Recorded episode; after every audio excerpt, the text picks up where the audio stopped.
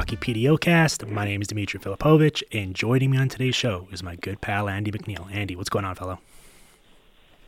Hey, nothing. Just uh, gap in the NHL as usual, and um, trying to trying to make my way through this busy Tuesday. But um, liking liking what I'm seeing so far. It's been a fun start to the season. It has, yeah. So we had a blast chatting a couple weeks ago. We had uh, we had Dom on, and uh, we bounced around some ideas back and forth. It was right before the season was set to kick off for real uh, on the first busy night of action, and so I wanted to have you back on now that we've had about two weeks worth of games to catch up on some stuff here. I thought it would be a useful exercise for us today to kind of just bounce around the league and talk about some relevant trends we've noticed from the first two weeks, how much of it we're buying, um, kind of stuff we've noticed, and, and all that good stuff. So, uh, here's the first thing I want to talk about how much the market has adjusted to teams based on the preseason expectations we had for them, acknowledging that I think pretty much everyone right now, the Blues have been the straggler. They're up to four games now. The Sharks are up top playing eight games so far. So everyone's played at least around five or six games. Um, how quick is too quick in terms of like adjusting our priors and accepting what we're seeing so far this season? So I'd be lying if I said I didn't make little tweaks, uh, you know, in the early parts of the season. But for the most part, I'm relying totally on my on, on my preseason projections to make predictions now. Um, and a good example of that was on Monday, the Washington Capitals played the, the New Jersey Devils in New Jersey. Um, and when I originally saw the odds for this game, uh, the, the, the, the Devils were listed as a, a minus 125 favorite. We didn't know who the starting goaltender was uh, for either team, but more, more importantly, the Capitals with uh, the drop off from Darcy Kuemper uh, to Charlie Lind- Lindgren. Yep. Um, but uh, you know, with that on even with that unknown, I, I had to do a double take. I thought the odds were backwards, um, and that's for me because I, I had Washington, as you know, pegged as the second best team in the Metropolitan Division. Not really trending in the right direction uh, so far over the you know the first couple of weeks here. Um, nothing has happened yet. I don't think we've learned enough about any any team really, um, you know, to to kind of uh, do an about face on on any preseason predictions just yet. Um, but uh, I see that that that that opportunity, and I do have some concerns with with how the Devils have been playing uh, and whatnot. They're you know grading out as one of the best teams in the league. Um, you know through the lens of a lot of modern hockey statistics, expected goals. They're right up there at the top. Um, but but I'm I'm relying on my priors totally, and and that's why I, I maybe had a little bit of a tougher time reading the market because I do think um, the market is a little bit quicker to react than than I am. But uh, in my experience, I think it's it's best if you um, you know give yourself 10 to 15 games before you you start to um, you know draw, jump to any conclusions or draw draw any any real, real insight from from what we've seen over over the the course of the season so far. Yeah, I was gonna say there. I think statistically, you'd ideally like to see somewhere between twenty and twenty five games in a best case scenario, just to feel confident about the the size of the sample you're working with. For Make sure. sure you're you're ironing out. But but the point I wanted to make was I feel like you know sometimes you just don't necessarily have the luxury of sitting back and waiting for 25 games to confirm. Otherwise, you're going to be late to the party a little bit, or you're going to miss out on some great opportunities. Totally, yeah, you're you're you're exactly right on that. Um, and there's a balance there. Um, everybody's a little bit different. Uh, for me, um, you know, I, I'll I'll um, act a little bit quicker on on some teams that like we talked. I think we we, we talked about how you know heading into the season. Um, last time we, we chatted about this, um, you know, there are certain teams that you're a little bit more confident in uh, in terms of you know what type of team they are, your projection. Uh, and then there are other teams like the Devils, for example, that you're you're not as confident in because of the the injury problems uh, last year, the goaltending issues, um, things like that. Um, so I might be a little bit quicker to confirm that yes, this team is really good. I thought they were going to be uh, uh, uh one of the best teams in the league this year, and they are. Um, you know, whereas I might be a little bit more apprehensive to uh, to do that uh, or to act a little bit quick with a team like Buffalo or New Jersey. But um, still, you've got to you got to stay on your toes, right? Yes, definitely. the The second trend, or, or the second kind of idea that I want to bounce off you here, is we know that scoring has gone up yet again, right? I believe teams are averaging just over 3.2 goals per game so far, which is the highest total we've seen since 1993, 1994. Um, part of that is, you know, we have a league wide average of, of uh, 903 save percentage, which is the lowest we've seen since 0506 when it was 901 and, and that year should almost be thrown aside just because it was the year after the lockout and the league was enforcing all of these new rules where they were just artificially inflating everything with the amount a number of penalties they were calling. And we know that at the start of every season the referees really crack down on, on everything and make sure they're calling everything just so they kind of set the boundaries of what's acceptable and what isn't. And as the year goes along, it becomes looser yet again, especially as we trend towards the playoffs. But I guess my question is part of that increase in scoring is there's some sort of like an effect, you know, along the lines of a, a rising tide lifts all boats from a game environment where we're seeing the teams are never really out of it, right? We're seeing more uh, blown leads or teams coming from behind than we ever have in the past. And so I guess from a it might be more from a live betting perspective in terms of when you're looking at games as they're happening. If a team jumps out to a quick two nothing lead or a three one lead or something like that, whether there's an opportunity to jump on that, or is it something that you also need to be factoring in before games are starting, acknowledging that this is almost an entirely different sort of game setting than we've really seen in the past? Well, you definitely have to be factoring in the scoring aspect. I mean, if if um, you know if you're handicapping a game and, and trying to, to price a game uh, in the same manner that that bookmakers do, um, which is what I do every day, um, you know, there's going to be a difference. The, a team's chances of winning the game will will be a little bit different depending on you know the expected numbers of goals in that game. So um, you know there's a big difference between a seven and a six and a half and a six, right? So that does change things quite a bit, and you have to be factoring that in. If if I was, um, even if I had a pretty good handle on the the team strengths, um, you know, uh, across the league, if I was to handicap the the NHL in 2022-23 the way I did in in in 2020, um, I would I would be behind because um, you know because scoring is, is way up, right? So um, that that's definitely something to, to take into account. But you're right on the the um, leads, the rallies. Uh, it's it's it's definitely intriguing from a, a live betting uh, angle, but um, you know, as a as a pre-game better, I, I do most of my betting um, prior to puck drop. Um, it's it's been pretty frustrating, and my results have lined up results as a whole across the league. I think about 20% of the games so far have seen teams rally from a multi-goal deficit to uh, you know, win, uh, actually go on to win the game, and um, that's about the rate at that the teams that I've bet on have been blowing leads. So hmm. it's been been really frustrating.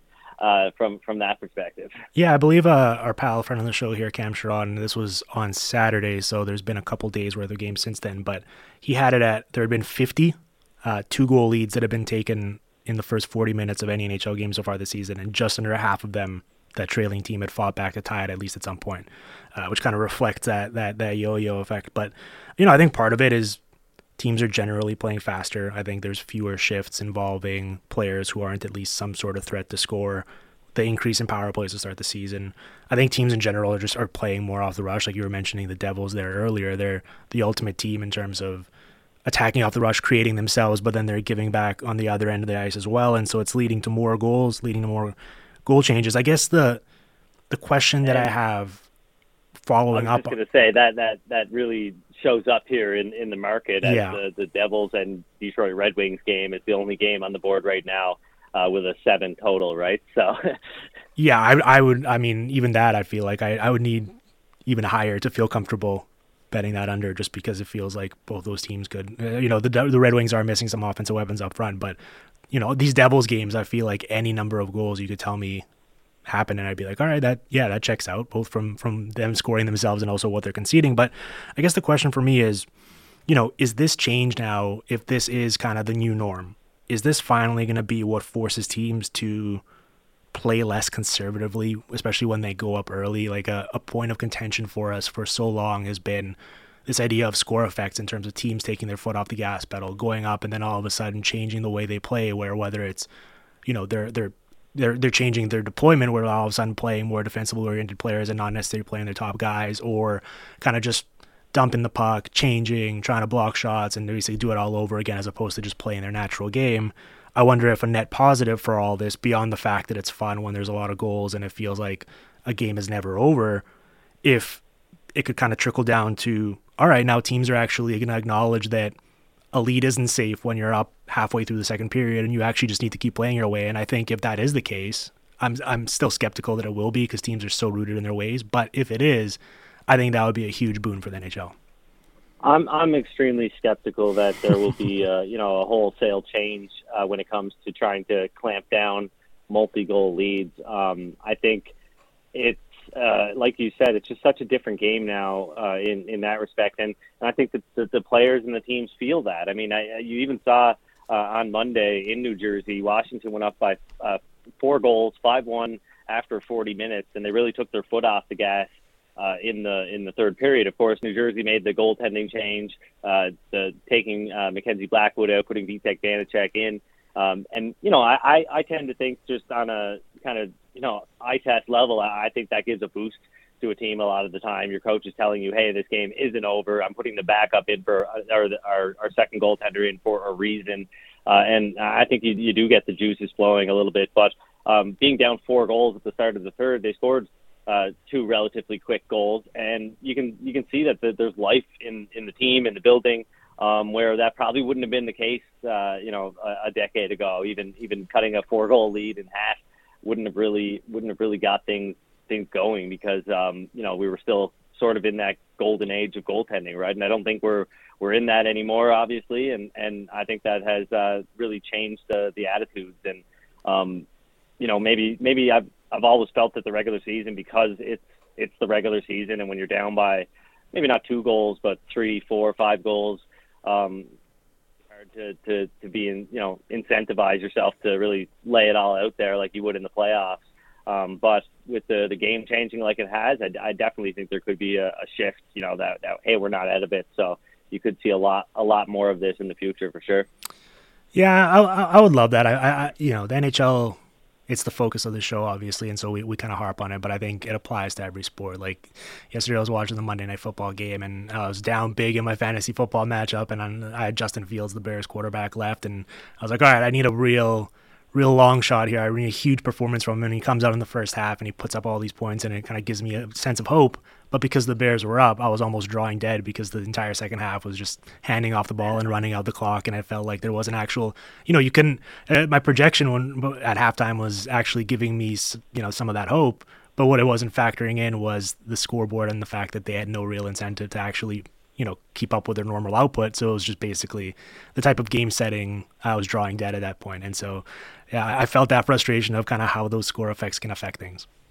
Yeah, the game the game script matters. What it, regardless of, of what sport you're you're betting on or, or playing, you know whether it's fantasy sports or sports betting, uh, the game script definitely matters how how things play out.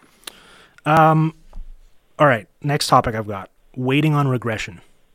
So you know, we see a team like the Minnesota Wild, for example, and and um, me, you, and Dom talked about this the first time we, we spoke, and we were, I know, it, we were pretty optimistic about, or at least I was, and I think Dom was as well, as, as the number one Minnesota Wild fan. We were optimistic on Minnesota's outlook this season, on the fact that they'd be just fine after losing Kevin Fiala, and so far this season, it's pretty clear that defensively they haven't been able to to stop anything. They've given up 27 goals against in just five games.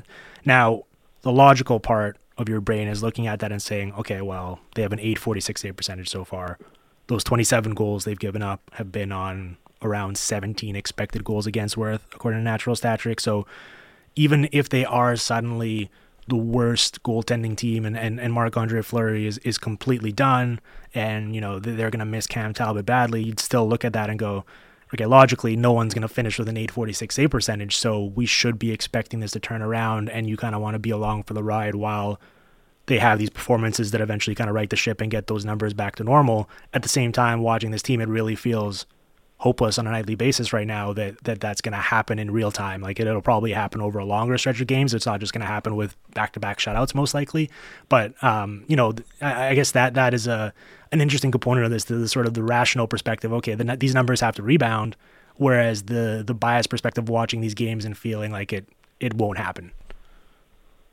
Well, yeah, and you know, I I, I feel that the, the market really hasn't come come down too hard on the Wild yet. I, I mean, I think I think um, I think the, the the betting market as a whole um, probably has a similar outlook, a uh, similar mindset when it comes to you know where this team is going to go. Um, things aren't going to be this bad forever, but um, I still think from a betting perspective, if you're trying to to you know look at things like that, it's it's it's like a dangerous game to be playing because they're still being priced uh, on a game to game basis as if they are a, an elite team, and maybe they are. But um, you know, if this continues to spiral, uh, it's uh, it's uh, a good way to go broke, I guess. Hmm. um, but uh, maybe maybe um, you know, I'm, I'm sure Dom is, is going down with the ship. I know, I know he, he was he was really high on the on the Wild, but I was I was kind of I guess I guess medium on them, uh, neutral when when you know comparing to the the betting market.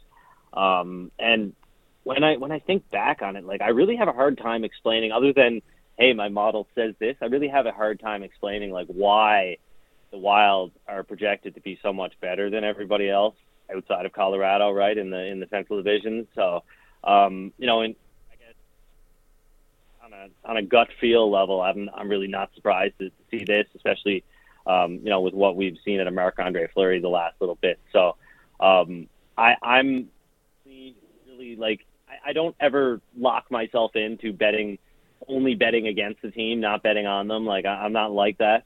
But uh, the Wild are one team that I'm kind of only really looking to bet against right now, given the, the way they're being priced uh, on a game to game basis and their and their goaltending issues and their their underlying metrics, which which are not not strong. Um, they're they were a top defensive team for you know as long as uh, as long as we can remember, and uh, and now they're not. So uh, it's going to be interesting to see where it goes, but. Um, definitely concerned right now, especially when you've got skin in the game on a game to game basis. Well, here's the thing. They, 27 goals against over any five game sample is pretty extreme and worrying. I do wonder how much of it is the fact that these are the first five games. Um, eh, you know what I mean? Like if this was happening in the middle of the season, let's say they were going along their normal trajectory, I think it'll be much easier to kind of chalk this up as okay, well, this is just kind of a weird, whether it was schedule based or whether it was okay, you know, they haven't been practicing much or this and that. There's any number of excuses you can make. Whereas, you know, you come out of the gate and this is the first performance we have, and, and it goes back to that conversation we were saying, okay, how many games do we need before we feel like we can discard our priors and buy into this as the new reality for this team? I'm still not there yet, just because I feel like there's just no way that they're going to be getting 846 save percentage from their goalies the rest of the way, and they're going to be this bad with the personnel they have, acknowledging the, the losses they had over the offseason. It still feels like there has to be some sort of middle ground, and considering how much they're producing offensively themselves, I feel like that is much more sustainable. So I feel like there there has to be some sort of turning on, on the corner here, and I think it will happen. Oh yeah, I, I, I agree with you, but things um, you know from from a gambling perspective um, you look you look at where they sit in terms of uh, even strength shot attempt percentage and even strength expected goal share uh, according to evolving hockey. They're right there with the Canadiens. So they're in Montreal playing the Canadiens on Tuesday. Um, I don't I don't think the Canadiens are a good bet, but I certainly don't think the Wild are a good bet up around minus 200 um, in that range, right? Uh, given that they're not playing anywhere close to that that minus 200 team, especially uh, on the road. And you know, Montreal, the, the you know kind of up and down start that we've seen out of them, they they were one of the best offensive teams in the second half of last season. So there there is some some good stuff here, right? So so this, this is the type of game that definitely worries me, uh, just just kind of on a on a gut feel basis. Um, but then I, I check my numbers and and Wild, while there might be like some maybe small value uh, on them on a game to game basis in situations like this. Uh, it's just really hard to lay those big numbers uh, with a very little return coming back, right? Have you been getting a, getting involved in any uh, Coyotes action so far? Because I know I know they were sort of a trendy. I, I, think part of it was just you know being involved in the bit, and it worked out obviously when they wound up beating the Toronto Maple Leafs was the only one they've had so far this season. Um, you know, they've been outscored 26 to 13 in their five games, and they have a 31% expected goal share as a team. So it, it as bad as that goal differential is, it, it almost feels earned at this point.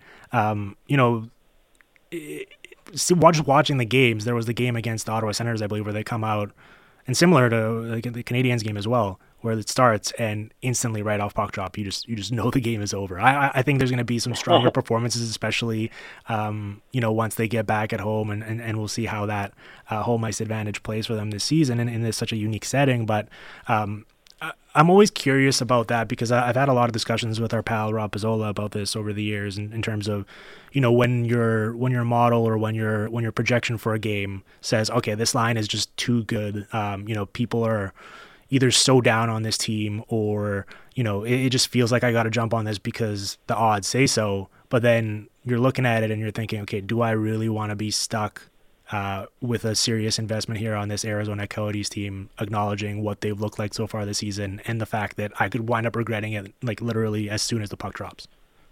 Yeah, I, I think there are definitely methods that would lead you to believe there's value on the Arizona Coyotes in every single game. I know there are hockey handicappers out there that you know can't kind of get past that that that that 70% threshold or whatever it is, right? And and they can't fathom a team being um, as big of a favorite as some of these teams are uh, over the last couple of seasons. But you know, it's it's a team like Arizona. You're tough, but like I think you've you've got to pick your spots.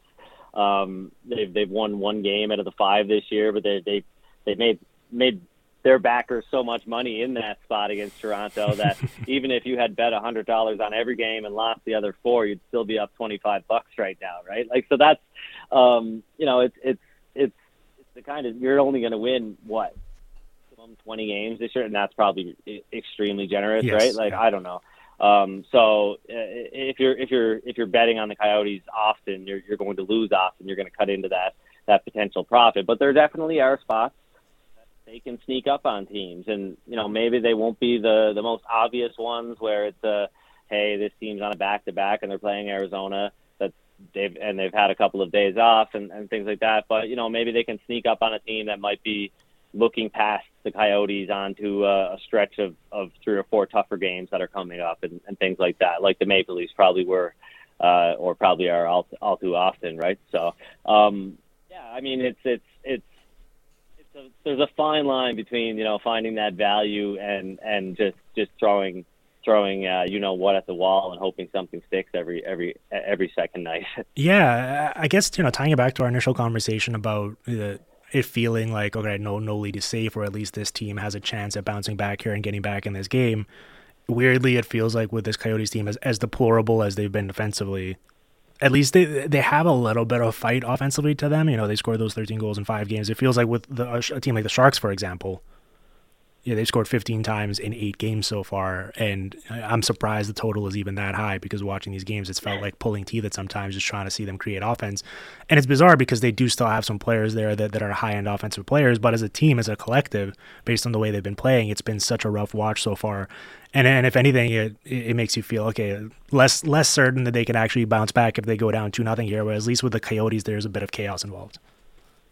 Totally, yeah, and and maybe the Coyotes are that team that that you want to keep an eye on in the in the, the live markets, right? I mean, um, well, I wouldn't go uh, that and, far. Let's not get crazy. No, I, I'm, I'm just you know, I mean, it's it's hey, uh, it's it's I'm not I'm not going to bet on the Coyotes very much. I'm just trying to be nice here. yeah, yeah, certainly. All right, Andy. Well, let's. Uh, I've got another number of other topics here that I want to get to with you. Um, but I think we should take a break here and put a pin in the conversation. And then when we come back, uh, we're going to pick things back up. We're here with Andy MacNeil uh, on the Hockey PDO on the Sportsnet Radio Network.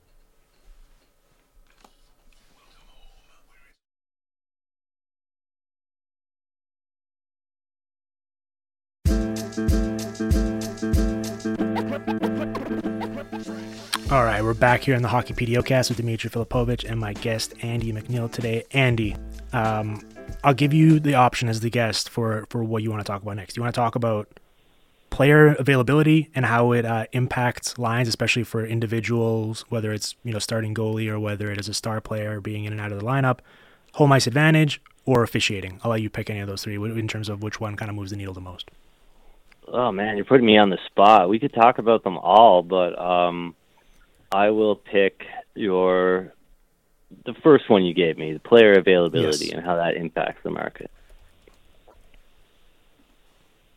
Yeah. All right. Well, g- give it to me. What, what, what are your thoughts on it? Because I know Um, you know, there's some school of thought that starting goalie doesn't necessarily, for the most part, matter that much, and you kind of want to jump on that line before. I know there's other people that get incredibly frustrated when they're waiting for the team to announce it, or especially if there's shenanigans in terms of first goalie off the ice and who's starting, and the team kind of withholding it until they come out before the game. Um, so, I, you know, you could argue certainly that the starting goalie has the biggest impact on it. I know that in terms of skaters, especially for forwards, considering how little ice time they actually eat up. I think the impact on these lines is probably significantly less than a fan would think based on how much they value that player's talents. Um, for goaltenders, I think it's fine if you want to, as a sports better, if you want to um, go with the, the, the idea that it doesn't really matter all that much who is in goal. Um, I know there are people out there that, that think like that, but um, the market believes that it matters, and you know because of that, I like I made a, a, a mistake uh, on Monday. I bet the Washington Capitals um, at around plus 105, maybe closer to plus 110, um, assuming Darcy Kuemper was the you know favorite to start uh, in that game. I knew it was a possibility that Charlie Lindgren could could get the start, but I had such a big edge or a big perceived edge on the Capitals that I had to gamble early and just hope for the best. And um, of course, I, I, I didn't get the goaltender that I wanted. It was Lindgren uh, in goal on Monday, and the market moved uh, against me swiftly. So I, I could have gotten better odds uh, on the Washington Capitals against the Devils um, if I had waited. Um, but um, you know, I think that's all the proof that people people need right there as far as you know why it matters. Um, you know, you might not think it matters, but people that influence the odds on a on a day to day basis do. And um, you know your your your betting will suffer if, if if you don't kind of respect that. So um, I think goaltenders are, are definitely important. There's a lot of anticipation out there on a day to day basis. Um, I think I think people look ahead. I know I do. I look ahead. Um, you know, as much as as much as I can. I think you know Tuesday was a, a good example with uh, with Tampa Bay playing the first half of a back to back against LA. They've got Anaheim on Wednesday. Um, I was I was hoping for Brian Elliott so I could you know have have incentive to bet the Kings as a home underdog before the the market shifted against or shifted towards them. Um, but it's going to be Vasilevskiy, right? So you, you know like now the market knows that Brian Elliott will likely start on Wednesday, and that will be reflected overnight into game day tomorrow. So everybody that's waking up tomorrow and realizing like, oh, hey, Vasilevskiy played last night. It's going to be the backup tonight. I'm going to bet the Ducks. It's already been priced in, right? It's it's you're too late. So there there's definitely uh, a huge um, you know level of importance to uh, to who's starting in goal, whether you think so or not. It's funny because you picked the exact same, the exact two examples that I would have thought of for why it matters and doesn't matter from an actual perspective, right? Like I, I would say that the, the drop off from Vasilevskiy to Brian Elliott is about as extreme as you're possibly going to find in the NHL, and it has been for a while now with with whoever Tampa Bay's backup goalie has been since they basically punted that position and, and just spent the league minimum on it. Um, but I was going to say that you know I would I would argue that the gap between Darcy Kuemper and Charlie Lindgren, beyond I guess just name value and the, the Stanley Cup title run this past year for, for Darcy Kuemper and, and the contract they received this offseason. I, I know certain goalie evaluators are like, ah, the gap between them, probably from a talent perspective at this point, actually isn't that big. But but you're right in terms of the price you're getting and, and the way the market perceives it. I guess you would have been better off if you just waited till till you found out. I, I Charlie Lindgren was very lucky to only allow three goals in that, that game versus yeah just for just for Bratt just for Bratt fan on a couple of Jack Hughes dimes, and, and that's kind of been a common theme for Jack Hughes so far this season. But yeah, and as far as players go, um, I mean, the obvious candidates they move the line a lot, um, but but you know, it it, it matters uh, if if um, the, the market moved really really uh, swiftly against the Pittsburgh Penguins when um, when when it was announced that Jake Guentzel was going to be out uh, over the weekend. So um, you know, he's he's maybe not necessarily a superstar, but he still moves the market uh, pretty significantly and uh, enough that it would, um, you know, uh, I I still bet the Penguins and won. It was the night that they played the Blue Jackets, um, but um, but I, I definitely I definitely think that uh, it was it was pretty surprising just to see how how much the market moved. Well, let's let's take the Buffalo Sabres for as an example here, or, or as kind of a thought exercise. So, you know, if you've been on the Buffalo Sabres so far this season, you have been incredibly profitable because they've done remarkably well, especially in, in settings that you'd think they wouldn't, uh, going on the road through Western Canada. Now, I just did a full deep dive on them on, on the most recent PDO so I don't necessarily want to regurgitate everything here, but I do think from this angle, it's an interesting thing to consider because they're down essentially two top four defensemen. Now they're Mattias Samuelsson and Henri Jokiharju, who, if you were to pick eh, from a name brand perspective, or in terms of what the maybe the market or what the consensus would think, are the least kind of glamorous or least needle moving players on that blue line. But the trickle down effect of that is now all of a sudden, you know, you have Ilya Lyubushkin jumping up to the top pair to play with Rasmus Dahlin. You have Jacob Bryson going from a third pair role, which he's much better suited for, to all of a sudden now having to play significantly tougher minutes alongside Owen Power in the top four. And and this is where you get into that issue of of what uh, depth or what injuries can do to the depth from the perspective of okay now all of a sudden players need to move up the lineup and maybe the the position they were well suited for in terms of their skill set before now they're getting stretched a little thin and then and that's where I think you can get into danger as a team. No, I'm I'm not going to sit here and pretend that I've been making bank on the Sabres since the season started. I haven't. Uh, but if if if you did bet one hundred dollars on all five Sabres game, uh, you'd be up five hundred and eighty three dollars right now. That's that's pretty good, right? So um, I, I think you know it's it's um, you, you've got to you've got to kind of see what happens with market here with teams like this. Like Buffalo caught everybody off guard. There was the potential for them to be very very uh, you know an an interesting team this season. Um, I, I talked to some people prior to the season that were really really adamant on them being, you know, filling that kind of under underdog role like the Senators have in, in years past and and and whatnot. But um, they they they go on this incredible run through Western Canada. I got them on the tail end. I was able to bet them to beat Vancouver on Saturday at plus 165. Um, on Tuesday morning, sportsbooks were listing them at even money uh, in Seattle versus the Kraken, meaning you you win one dollar for every dollar that you bet on the Sabres, and that that like stuck out to me immediately uh, as a as a sucker bet, and my model confirmed those suspicions, and and so did the market. The the odds moved towards Seattle throughout the day.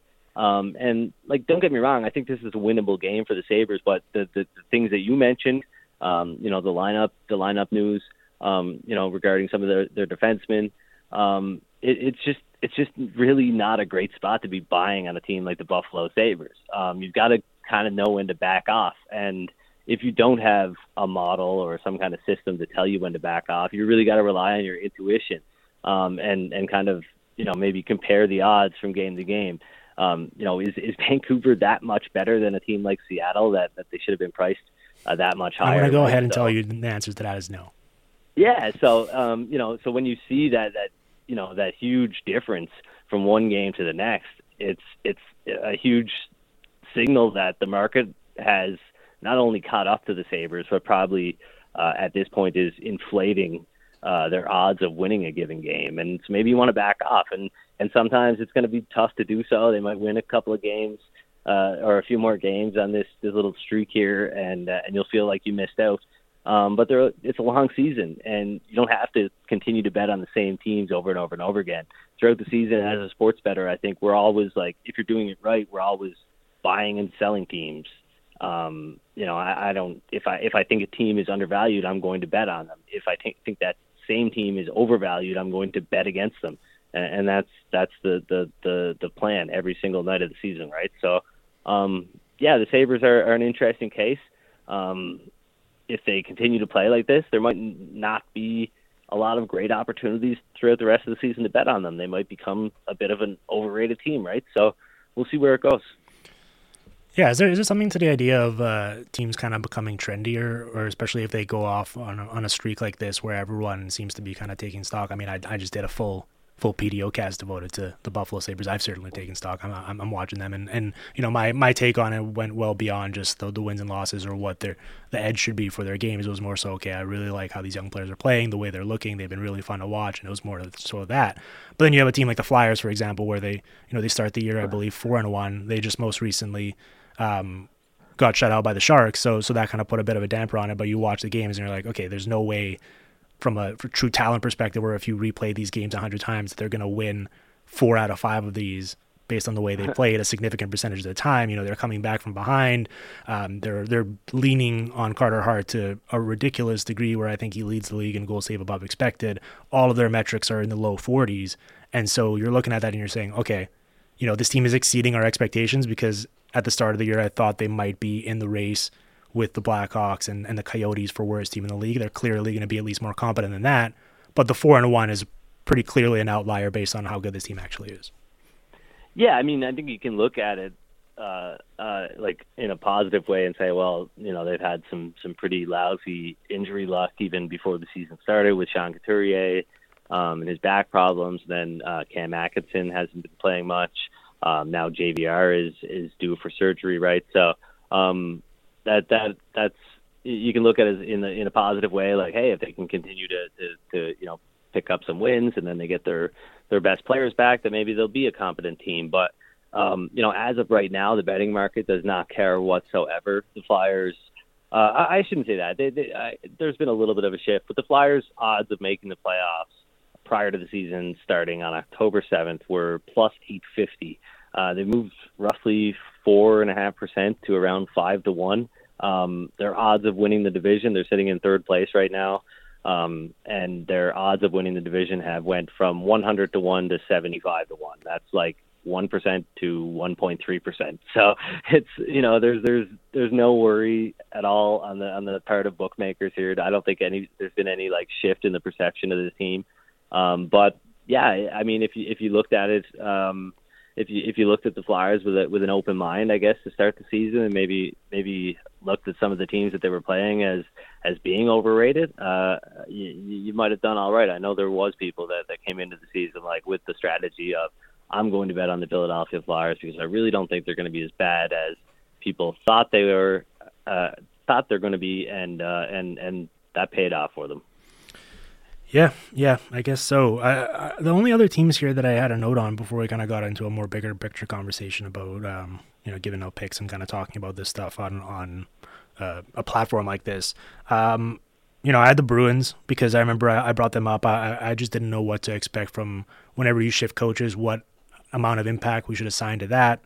Um, and going from Bruce Cassidy to Jim, Jim Montgomery, basically it seems like there's been no difference and like you know their strong defensive numbers have carried over. They're still an elite five on five team. All their underlying metrics are passing the test. So it seems like we kind of got our answer there. And then you know i guess the inverse of that for the stars they did get a significant difference and it's a massive improvement. It's exactly what we were hoping for where they've all of a sudden become a top 10 offensive team and completely unleash their players the way we were hoping we'd see. So I guess we're kind of seeing both ends of that from how a coaching change can not really have much of a difference or actually make a significant positive one. Yeah, I mean, I, I'm a little more optimistic about what I'm seeing out of Boston, uh, simply because you know they've still got two All-Star players to, to bring back into their lineup, and uh, so you know there's some pretty good signs here that they're not even close to hitting their their full potential. Um, off to a great start, but you know I, I don't really think we've learned much about any of the teams. Like I said, um, and and Dallas is is kind of one that um, I'm I'm curious about. I wasn't high on them to, to start the season, and as I said, I still rely pretty heavily on my my preseason predictions to make bets here at this point in the season. So I'm on the Bruins on Tuesday. It's a small bet. It's nothing nothing crazy around minus 150. Uh, uh, you know, like 75 to win fifty dollar kind of kind of bet. Um, and it's um, it's you know not something I'm, I'm feeling great about, but with with with just where I had the Bruins coming into the season, even with the injuries and where I had the Stars, I, I, I like the I like the Boston Bruins in this spot. Jake Oettinger got the night off in Ottawa, um, which probably explains why they lost to the Senators, and and you know he'll give them a good uh, a better chance of, of of winning a game on the second half of a back to back. But um, yeah, I'm just I'm just not ready to, to buy in here. I think we've you know we've seen they they, they got the Predators um, coming back from that European trip. Obviously, that was that worked out pretty well for them with a four-one to five-one win. Uh, then they get a win over the, the Jets, but then they head on, out on the road. They lose to, to the Maple Leafs. Um, you know, they beat the Canadiens. They lose to the Senators. Of course, Scott Wedgewood started two of those games, so that that has to be taken into account. But um, yeah, I'm not I'm not entirely sold on a, on a team like the the Stars. That's for sure. I'm gonna um, I'm gonna push back on that. I think I, I think we should we should be buying on the stars. Um, okay. just just because I, I, I would say that unless you know you're without kind of irrespective of this upcoming game against the Bruins, of course. I'm just talking about from a bigger picture perspective. I think I think we can almost completely eliminate our priors for this team just because it's very clear that a lot of the issues with them in terms of deployment, in terms of how conservative they were whenever they got any sort of lead, where they were the worst team in the league in that regard last year, can pretty clearly be directly attributed to you know the coaching Rick Bowness was doing for them last year. And Pete DeBoer comes in and they've significantly overridden basically every single one of those things. They're playing an entirely different brand of hockey, acknowledging that it's five or six games or whatever. I just think like from from seeing the way they're playing, I think what they did last year um, has nothing to do with this current team. I would say. Yeah, I wouldn't go so far. I mean, I, I, I, for me, like I, I, I, it's still not enough. I, I haven't seen enough here to, um, to, to, to, to, you know, like to agree with you. Right. I guess. Okay. Well, we, we'll, we'll, we'll, find, we'll find out. We'll yeah, find we'll revisit it. Yeah, it's okay. Um, okay. One final thing here before we get out of here. I want to talk about kind of this idea of, of talking about picks publicly and giving them out. Um, not necessarily giving out picks, actually, more so like you and I are getting together here. We're talking about some of these games. We're talking about some of the lines, kind of the, the trends and whatnot. And I think you could take it from two angles, right? I think I would hope that people listening to this are are realizing that it's you know the two of us are just talking about sort of our feel for where things are headed or kind of things we've noticed and how to apply that into something actionable as opposed to just you know completely tailing everything you're saying. Uh, do, do, you ever get into that kind of uncomfortable awkward space where you, you're sort of worried about you know who's consuming the information and then kind of what they're doing with it and whether you're culpable for that at all? Uh, i don't feel culpable uh, because i think i've I, I know my i I can look in the mirror and, and know that I've I've carried myself with integrity, right. uh, you know, throughout my time in, in the, the sports betting space. So, um, you know, I don't I don't I don't worry about that, but I do. Um, I, I I'm I mostly worry about the people that are consuming my my content, not really really thinking about it enough, right? And and just kind of doing so um, carelessly, right? And and I I think the, the the biggest the biggest challenge that I face on a daily basis is trying to find a balance between giving out picks and and talking about the bets that I make, um, you know, and just just sharing general betting advice and you know talking uh, uh, about philosophical uh, things and and whatnot. But um, I, the biggest challenge is just trying to uh, trying to kind of temper expectations because, like for me, one of one of my biggest attributes as a as a gambler, as a sports bettor, is that I'm I'm not a degenerate. I'm not doing this just for action, and I'm not like bashing anybody that does. If if you're responsible with it and you like and you just simply like having that extra little bit of rush added to your your viewing experience, that's cool. Like that's you do you, right? But I can go three four days without making a bet. Um, you know, if I don't feel like I have a, a, a big enough advantage um, then you know there there's I'm my attitude is totally let the good bets come to come to you, right? Yeah. So um, I think that once you get into the content business, there's this pressure on you to produce picks all the time, and um, you know, for example, Tuesday there's ten games. Uh, I had two bets on Monday, uh, both of them won. Just saying, but uh, and uh, I, I had two bets on Monday in in a, in a six game slate. I've got a small bet on Tuesday. That's it. I monitored some other things. Like I said, I was maybe considering betting on the Los Angeles Kings against the, the Tampa Bay Lightning if Brian Elliott uh, got that start, but that didn't happen, so I didn't.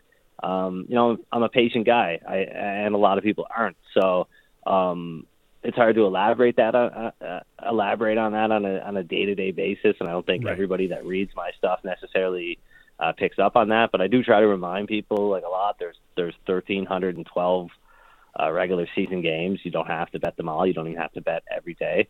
Um, I think that's like the, the, the biggest thing. Like, um, if you're doing this just for fun, then you should really be, you know, mindful of, of, um, you know, the, the, your average bet size, the, you know, how, how things can add up quickly and, and whatnot. So just kind of be, be mindful of that. But, um, for me, I mean, the fun is trying to make money, right? And, and it's no fun, uh, losing money. So I'm not I'm not looking to make bad bets, and and if I don't feel there are any good bets to make on a day, I'm I'm fine going about my day or preparing for the the you know the next day's games, right? So yeah. um, a lot of people aren't, and I think that's the the biggest challenge with, with making content.